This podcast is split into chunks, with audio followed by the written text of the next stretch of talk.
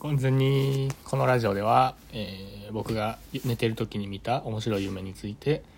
内容を紹介していくラジオとなっております。今日はですね、えー2020年5月29日に見た夢の紹介です。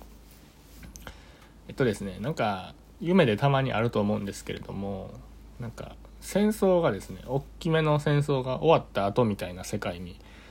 あの行くことってないでしょうか？僕今回それだったんですけれどもね。まあ雰囲気ですね。何がこう戦争が終わった象徴なのかと聞かれると別に答えられないんですけど雰囲気がもう戦争戦後みたいな感じになっておりましてそこで僕はあの神社でバイトしてるんですね。でそこにあの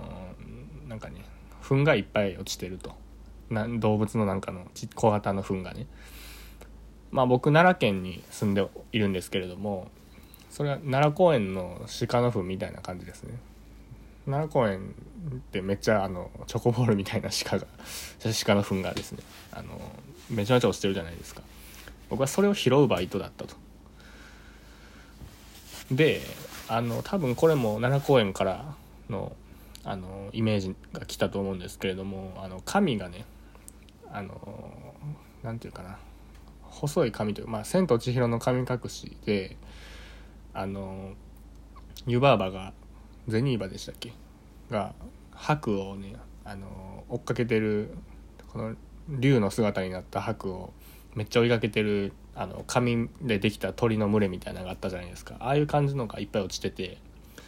多分あの鹿鹿じゃない奈良公園のあの鹿せんべいのですねあの売ってる鹿せんべいを30枚とかの束ねてる紙のやつもめっちゃ落ちてるんですね奈良公園には。